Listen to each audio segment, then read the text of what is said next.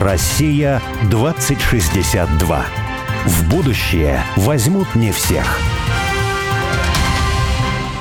Снова добрый день. Это программа «Россия двадцать шестьдесят два». В будущее возьмут не всех. Со мной в студии Олег Степанов, а я... А со мной в студии Варис Акимов.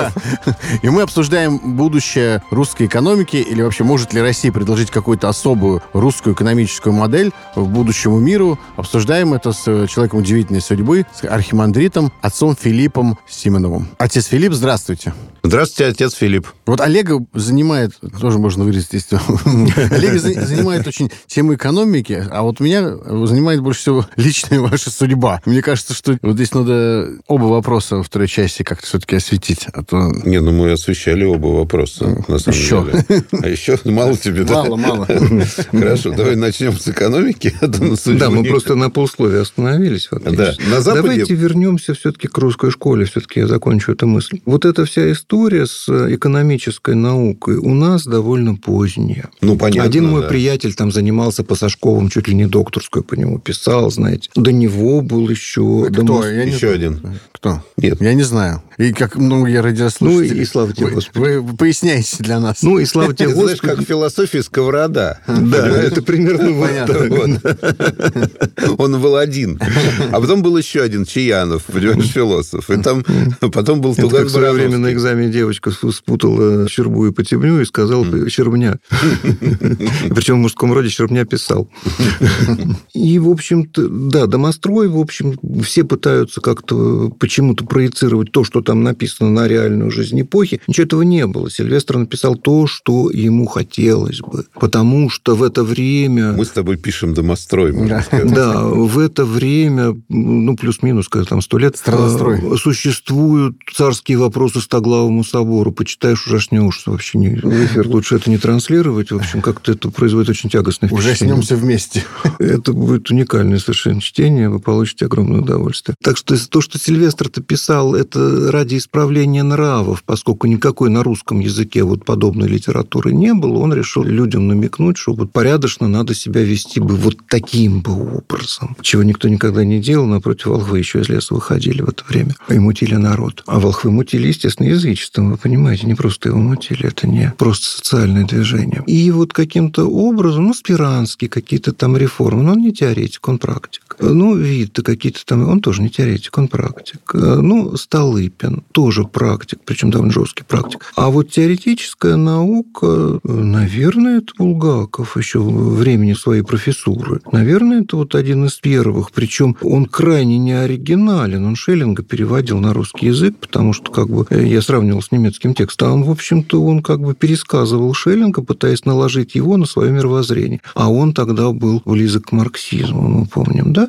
Поэтому такая вот философская игрушка для него. И он не про экономику писал, он написал философию хозяйства. Это не экономическая теория, это не экономикс, а это именно философия хозяйства. Нет, тогда слово употреблялось именно для обозначения mm-hmm. экономики. У него это философия. Шеллинг не экономист, Шеллинг философ. Нет, понятно. И он за базу взял его, он отталкивался именно от его точки зрения. И вот, видимо, период с пятого начиная года, может быть, революция пятого года, может быть, ослабление цензуры, может быть, какие-то вот раскрепощающиеся события, которые были связаны с революцией пятого года, они как-то немножко открыли нам вдруг, действительно образуется, потом потихоньку начинает складываться организационно-производственная школа. Это уже было интересно. Тот же самый Кондратьев, он же вылез-то в годы войны, Первой мировой, и монография-то у него первая «Рынок хлебов» в годы войны и революции. Чисто конъюнктурная монография, то есть теория конъюнктуры пытается. Кондратьев, в общем-то, не отраслевой экономист, он исследователь конъюнктуры. Это практически первая на нашей почве конъюнктурная работа. И дальше-то он работал в конъюнктурном институте, вот в том неформальном преемником, которого стал Всероссийский ныне конъюнктурный институт. Раньше при Внешторге он существовал. Возникают зачатки теории планирования. Саймон Кузнец, он же наш. То есть здесь вот какой-то вот... Вообще вот эти десятые годы были научным всплеском в разной сфере. И вот для экономики экономики, они, наверное, тоже их можно характеризовать даже не как сереб. Серебряный век, он бывает после золотого. А у нас не было золотого века в экономической теории. Может быть, он был тогда и золотой. Но он исходил из своих обстоятельств. Вся трагедия после семнадцатого года заключалась в том, что все эти экономисты, которые остались, кто-то уехал. И те прожили там до восьмидесяти лет и больше, получили Нобелевскую премию. Леонтьев. Да. Да, из того же круга, кстати. Да, из того, из же, того же круга, абсолютно. Саймон Кузнец за план получил, за теорию планирования, Нобелевку. Эти люди, с одной стороны, остались, с другой стороны, они хотели выстраивать новую экономику под свои соображения, не рассчитывая на то, что их соображения и марксизм плохо совместимы не потому, что они несовместимы в принципе, а потому, что они не знали этого марксизма. Они, как со своей стороны напролом шел Центральный комитет, и все люди, которые назначались партийные на эти экономические руководящие должности, они напролом шли, им сказали там планировать. Они садились, планировали там среди ночи. План Гойл-Ро, извините меня, из ничего, из воздуха. А потом, значит, раз из воздуха, как ты его будешь исполнять, если предпосылок для его исполнения нету? Ну, выжимали предпосылки как могли. Они не поправлялись на вот эту особенность марксизма, они просто его плохо знали. Теория кооперации. У Ленина, помните, двадцать третьего года работы о кооперации. Она вписывалась, чаяновская теория кооперации, ее можно было вписать, если начать вписывать. Но он ее давал в чистом виде, вот в том, в каком она была до Первой мировой войны. И направление другое. Ленин предлагал сразу производственную кооперацию, а Чаянов естественный путь развития предлагал, начиная там со снабженческо-бытовой там, и так далее, и так далее. И потом уже в конце, в финале, в апофеозе переход на производственную кооперацию. У большевиков на это времени не было, а у них метода такая, что мешает это на сторону. Поэтому люди оказались... Тот же Кондратьев, он долго работал. Для вот этой категории людей он долго работал. И он работал в конъюнктуре, он не работал в отраслях. А как конъюнктурный исследователь он создал группу определенную, причем которая работала достаточно хорошо именно в плане исследования рынков. Потом тоже каким-то образом попутали его с этой трудовой крестьянской партией, как бы все на этом закончилось. Да, у Кондратьева просто была такая мега-идея найти, можно сказать, вот этот философский камень и сделать из ртути золото. То есть он пытался понять, каким образом экономика вот самоорганизуется, да, и вот эти циклы происходят именно вот, ну, такой как закон, что ли, да, как экономический, опять же, самоорганизующийся Кондратьев закон. Кондратьев очень красиво укладывался в точку зрения Бухарина, кстати сказать. Бухарин его поддерживал. А вот скажите, сейчас на Западе в последние двадцать лет заговорили, например, о таких вещах, как инклюзивная экономика. Да? А инклюзивность, то есть включение всех и в саму экономику, и в результаты распределения произведенных благ, это, в общем-то, ну, справедливость. Даже многие переводят это как справедливая экономика. Справедливость при этом такая важная черта, которую все время подчеркивают именно русского народа. Вот возможно вообще, по-вашему, справедливая экономика? Я все-таки доктор наук по политике. Экономии, поэтому я все время дефиниция. Инклюзивность, нынешнее содержание понятия инклюзивность меня очень смущает, потому что инклюзивно должно быть все. Помимо экономики, это и ваша трудовая деятельность должна быть очень инклюзивной и так далее. Вот, когда начинаешь ковыряться в том, что же это такое инклюзивность, это вовлеченность в процесс. То есть ваша задача включить... Вот бежит стадо слонов, ваша задача включиться в это стадо, несмотря на то, что вы человек, подстроиться под ритм этого стада, чтобы тебя не раздавили по дороге, и бежать вместе с этим стадом. Вдруг стадо поворачивает назад. Ваша задача – быть инклюзивным. Вы вместе со стадом разворачиваетесь, бежите в другую сторону. Тот, кто оценивает вашу эффективность, а всегда в этой системе есть человек, который оценивает, ну, группу людей, эйч ар. Они оценивают. То есть их задача не кадровый подбор, а оценка подобранных кадров главным образом. Это они говорят, что они кадры подбирают, ничего они этого не делают. Они оценивают вашу эффективность по скорости вашего бега. А когда вдруг начинаешь им задавать вопрос, а зачем вот они все бегут? И почему я должен бежать со стадом слонов? Они смотрят на тебя пустыми глазами, потому что ты нарушаешь ход их мысли. В их понятие инклюзивность целеполагание не входит. Вот, кстати, Кондратьев. Кондратьев из всех экономистов этого времени был максимально телеологичен. Кондратьев выходил на плановый порядок. У него телеология хозяйства присутствовала в целом ряде его работ, опубликованных. Он был близок к госплану. То есть я вот совершенно не понимаю, чего вот плохого он такого сделал, почему он попал под раздачу. Как раз вот, да, Чаянов, там он против коллективизации, его теории фактически. Понятно было, что помешало. Вот в плане Кондратьева до сих пор понять не могу. Потому что, видимо, общая тогда вот эта плановая идея, она приобретала какой-то авторитет, но вот Кузнец как бы с планом, с балансом дошел до высшего пилотажа. Ну, ведь начинали тогда составлять межотраслевой баланс, и Кондратьев как бы в этом тоже был включен. Он накладывал эти все проблемы на свою вот эту волновую теорию. Причем эта волновая теория, я говорил с тем, кто для него, я еще застал многих людей живыми, кто для него считал, выравнивал ряды статистические. Ну, вот он сказал, что то это был каторжный труд, и очень много там было, нормальным языком сказать, подтасовано. То есть приходилось для того, чтобы сделать то, что хотел Кондратьев, манипулировать данными статистики. То есть его эта теория, она немножечко натянута. Возможно, справедливая экономика. Что такое справедливое? Понимаете? Инклюзивный это не означает Нет, справедливый. Хорошо, инклюзивный это мы бежим вместе со, со стадом,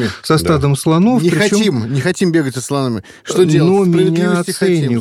Так, мы меня так оценивают. Мы да. справедливости хотим. Возможно? Скажите нам. Есть такой католический писатель Энтони Аннетт. Он написал книжку «Катономикс», от слова «католическая экономика». Вот мне как бы его идея понятна. Нам надо сместить ценностную шкалу с капитала на труд. То есть, с одной стороны, кому-то надо понять, что что частная собственность имеет определенные границы. Несколько римских пап это понимали. Как ни странно. Хотя в существенной части социальное учение католической церкви – это жесткая защита частной собственности. Но несколько пап для меня удивил Иоанн Павел второй, тоже есть у него на эти темы рассуждения. То, что система материальных благ, которой мы располагаем, она не может никому принадлежать, она принадлежит всем. И, исходя из этого, мы все ее обрабатываем. Поэтому здесь вот соотношение труда и капитала в том плане, кто что производит, производит ли что-нибудь капитал. А капитал ничего не производит, капитал – это деньги. Смещение ценностной шкалы в сторону труда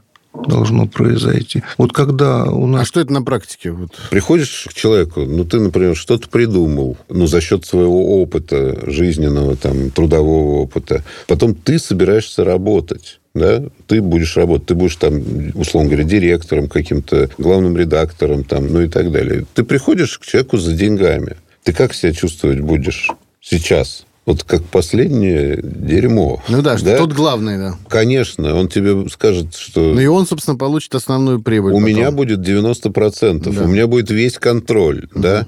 И это сейчас вот эта идеология, как бы, она постоянно разогревается, потому что ты никто, у тебя нет денег. Угу. А у человека, у инвестора, у него есть деньги, у него есть все, и он тебе это даст, представляешь себе? И ты просто должен быть абсолютно счастлив, и вас должно быть много, вы должны в очереди стоять. Ну, то есть, я просто имею в виду, идеология сейчас такая, да? И вот э, то, о чем отец Филипп пытается сказать, вот смещение акцента с вот этого на труд. А угу. кто будет работать? Вот будет работать... Ну, вот... Понятно, да. Понимаете, банк должен иметь гарантии. Помните «Фантастические твари», где они обитают? Там товарищ все ходил, пытался кредит получить на булочке. Вот какие фильмы монахи смотрят. И, соответственно, пока он скорлупки-то эти золотые не принес, никакого кредита. Поэтому как бы здесь по-хорошему это называется радикальная смена идеологии. Вот решительная.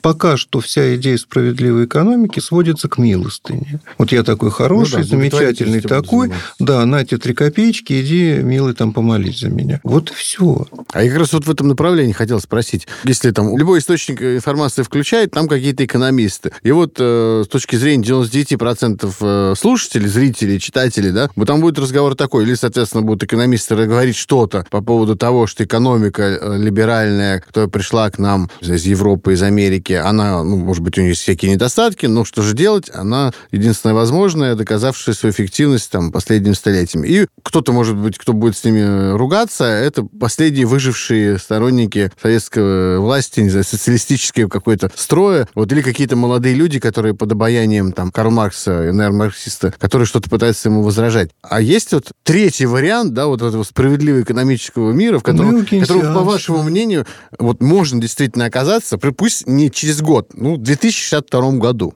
Знаете, неокейнсианство, третья модель, которая сейчас существует, мы не будем брать аннеттовскую катономикс, поскольку это пока что только теоретическое воззрение. Но, наверное, если бы по этому пути дело пошло, было бы, наверное, интересно, скажем так. Наверное, это могло бы быть жизнеспособным. Но я не вижу как бы той политической силы, которая это бы католическое учение взяла бы себе на вооружение и начала бы там что-то переделать. Ну, представь себе, если бы такая сила была бы, вы бы поддержали это направление? Да. А если бы у вас была возможность, ну, может быть, и с волшебной палочкой, там, еще с чем-нибудь, можно было бы как-то способствовать рождению православного учения. И вообще, в принципе, православная Знаете... церковь, она же, ну, как сказать, она не просто для того, чтобы... Ну, то есть, понятно, что она прежде всего, конечно, это храм, это служба и так далее, но мы же живем в обществе, да, и когда-то, я не знаю, там, митрополит Филипп, например, там, не благословил Иоанна Грозного.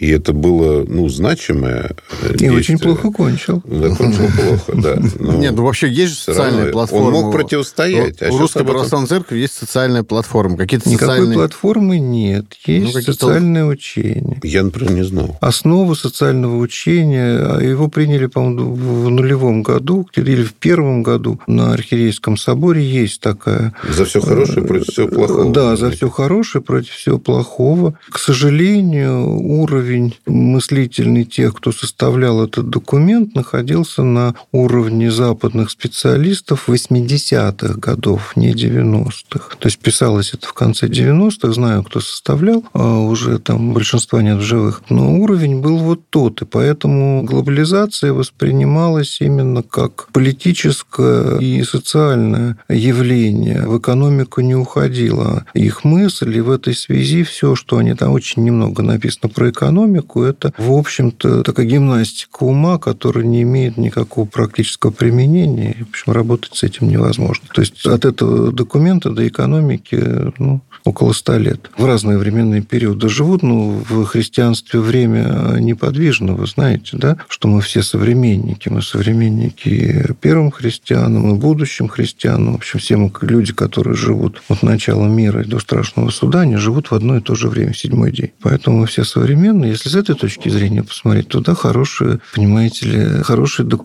А если реально его читать, то он устарел еще до момента своего принятия. Волшебная палочка, которую вы упомянули после «Фантастических тварей», она не обращали никогда внимания, что там, откуда она произошла, из «Гарри Поттера», она никогда ничего хорошего не сделала. Она оборонялась и уничтожала, она ничего не произвела. Пусть это будет не волшебная палочка, а просто... Нет, а это, между прочим, правильная задумка. Чтобы сделать что-то хорошее, палочка не годится. Ты должен сам что-то там такое сделать. Это... Николай Чудотворец поможет. Можешь обратиться. Ну, это на уровне тоже знал старушку, которая в случае, если он не помогал, она с ним ругалась и разворачивала икону лицом в угол. И тогда он помогал. Вот, чтобы как бы он осознал вот всю неприемлемость своего поведения и пришел в нужное состояние. Все-таки русский народ, он прагматичный, поэтому на Бога надейся, а сам не плашай. Это всю жизнь была его кредо основное было. Нет, а если даже не волшебная палочка, а пусть просто вы можете нас сказать, вот если была бы идеальная ситуация, и вот вам мои там пять пунктов экономической теории русской, на которой должна быть построена экономика две тысячи шестьдесят второго года в России. А у нас все меньше и меньше реальных специалистов, которые которые занимаются отраслями. А экономика в таком состоянии, что вот эти, знаете, красные там командиры ей не нужны. Пусть они будут неолиберальные, пусть они будут неокейнсианцы, какие бы то ни было. У нас разваливается производственный процесс. Вот это вот самое неудачное состояние, которое сложилось в нашей экономике, это повреждение основных связей, в том числе и пространственных, и структурных, именно в производственном процессе. С точки зрения финансов я более или менее понимаю, как под это подставить табуретку, чтобы это не упало. Но с точки зрения самого производственного процесса это не мое. Вот еще одна есть такая... модель, что ли, да, концепция, это то, что бизнес должен соответствовать и эс джи ответственности. И у каждого бизнеса, особенно у крупного, должна быть и эс джи политика, то есть политика ответственности за среду, environment, да, за социум и за управление. И в банковской сфере, конечно, любой банк, ну, более-менее крупный, который хочет работать там на народной арене, он должен был раньше, я думаю, что сейчас по инерции это продолжается, соответствовать вот этой и эс джи-политике, публиковать ее, соответственно, что-то там подсчитывать, экономить и так далее. На деле, насколько я смотрел, крупных банков и эс джи-политики, но это до смешного. То есть мы там... Деревья сажают. Да, у нас вот каждый работник нашего банка посадил два дерева, реже стали пользоваться бумагой. При этом, скажем, это для меня было удивление. Я был на нефтяном месторождении, но которое было закрыто сколько-то лет назад, там десять лет назад. И это просто это десятки, сотни километров абсолютно выжженной земли. И я спрашиваю, а разве регенерация не должна происходить? Мне говорят, ну, в принципе, должна происходить регенерация после нефтяного месторождения, после того, как его закрыли. Но это просто такой длительный процесс завоза там почвы, высаживания определенных растений. Я говорю, ну, а почему оно не происходит? Он говорит, ну... А зачем?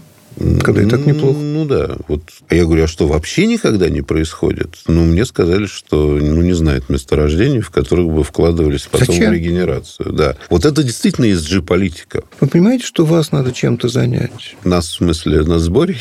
И вас тоже. Народ населения. Надо чем-то занять. Надо показать, что государство о вас заботится. Государство это дело провозгласило, все должны подхватить. Но это даже не государство, это западная, так сказать, демократия. Правильно, правильно. Потому что если вы этого не будете делать, вам не дадут субсидию. Все получают субсидию нормальные люди. А акции будут стоить три копейки? Нет, прежде всего субсидию вам не дадут. Государство доится там так же, как и наше государство. Просто вас надо занять, чтобы вы не обращали внимания на субсидию, а обращали внимание на количество туалетной бумаги, которая находится у вас в распоряжении. Чтобы вы приходили домой и понимали, почему у вас вода только утром и вечером, и руки вы моете один раз в день. Потому что вечером воды надо, чтобы чай попить. Больше не хватит. И так далее, и так далее. И самое главное, что вы купили санитайзер. Руки-то надо мыть. Ну, можно и не мыть. Наши люди моют семьдесят девять процентов из опрошенных. А, по-моему, в Штатах вторая ветка проводилась пятнадцать процентов. То есть, как там обходится уже. Но вопрос стоит в том, чтобы купили санитайзер, купили там, я не знаю, разовые прокладки какие-то, еще что-то такое. В конце концов, чтобы вы установили на доме вот это вот зеркало, это электрическое, солнечную энергию производить. Причем никто не обращает ваше внимание на то, что потом это надо куда-то утилизировать. Это просто свалено лежит. А вот у нас тут книжка лежит, мы обязательно вам после эфира подарим. Тут мы с Олегом написали «Россия двадцать шестьдесят два. Как нам обустроить страну за ближайшие сорок лет». Это к чему я говорю, потому что последний год, может, полтора, мы вот с разными интересными людьми, собеседниками встречаемся, такая книжка родилась, программа эта, и обсуждаем те или иные темы, как-то даже немножко не боимся фантазировать, иногда слишком сильно фантазируем. Ну, вот, с другой стороны, если не фантазировать, то какое будущее может наступить? Не такое, как, как хотелось бы. А если фантазируешь, то приближаешь какой-то шанс на то, что получится что-то, что хотелось бы. Вот если откинуть прям какие-то основные условности и представить себе, что вот эта вот Россия двадцать шестьдесят два, некая Россия будущего, построила какую-то экономику, которая вот симпатична вам, симпатична большинству народонаселения страны. А вот какая это была бы экономика такая, которая бы вам бы нравилась, ибо понравилась бы большинству жителей России, и весь мир бы смотрел и завидовал? Два раза не по адресу вопрос. С одной стороны, профессионально, поскольку я очень конкретными вопросами занимаюсь, тут не до фантазии. Да-да. А во-вторых, мечтание – это грех.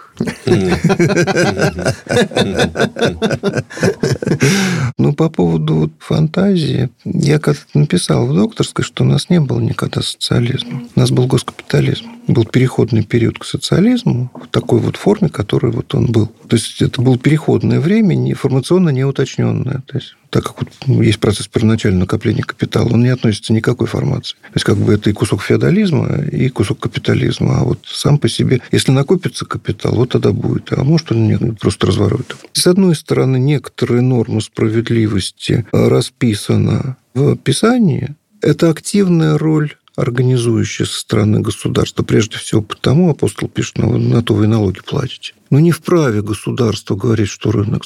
Тогда оно мне не нужно, это государство. Я зачем содержу этот государственный аппарат, если он не хочет работать? То есть нужна некоторая организационная функция, реальная, не отнекиваться от нее, выполнять. И функция, основанная, извините, на идеологии. Я понимаю, что я антиконституционную вещь говорю, но без идеологии не бывает политики. Но идеология – это ценности, это провозглашение это, ценностей. Это, во-первых, ценности, а во-вторых, это некоторая теория развития. Отец Филипп, спасибо большое. Спасибо большое вам. Да, да. Да. Не самая оптимистическая нота, мы обычно всегда на оптимизм заканчиваем, но... Да. Где же вы выберете? Правда жизни иногда побеждает наш оптимизм. Спасибо. Нет, всего доброго. Всего доброго. Россия двадцать шестьдесят два.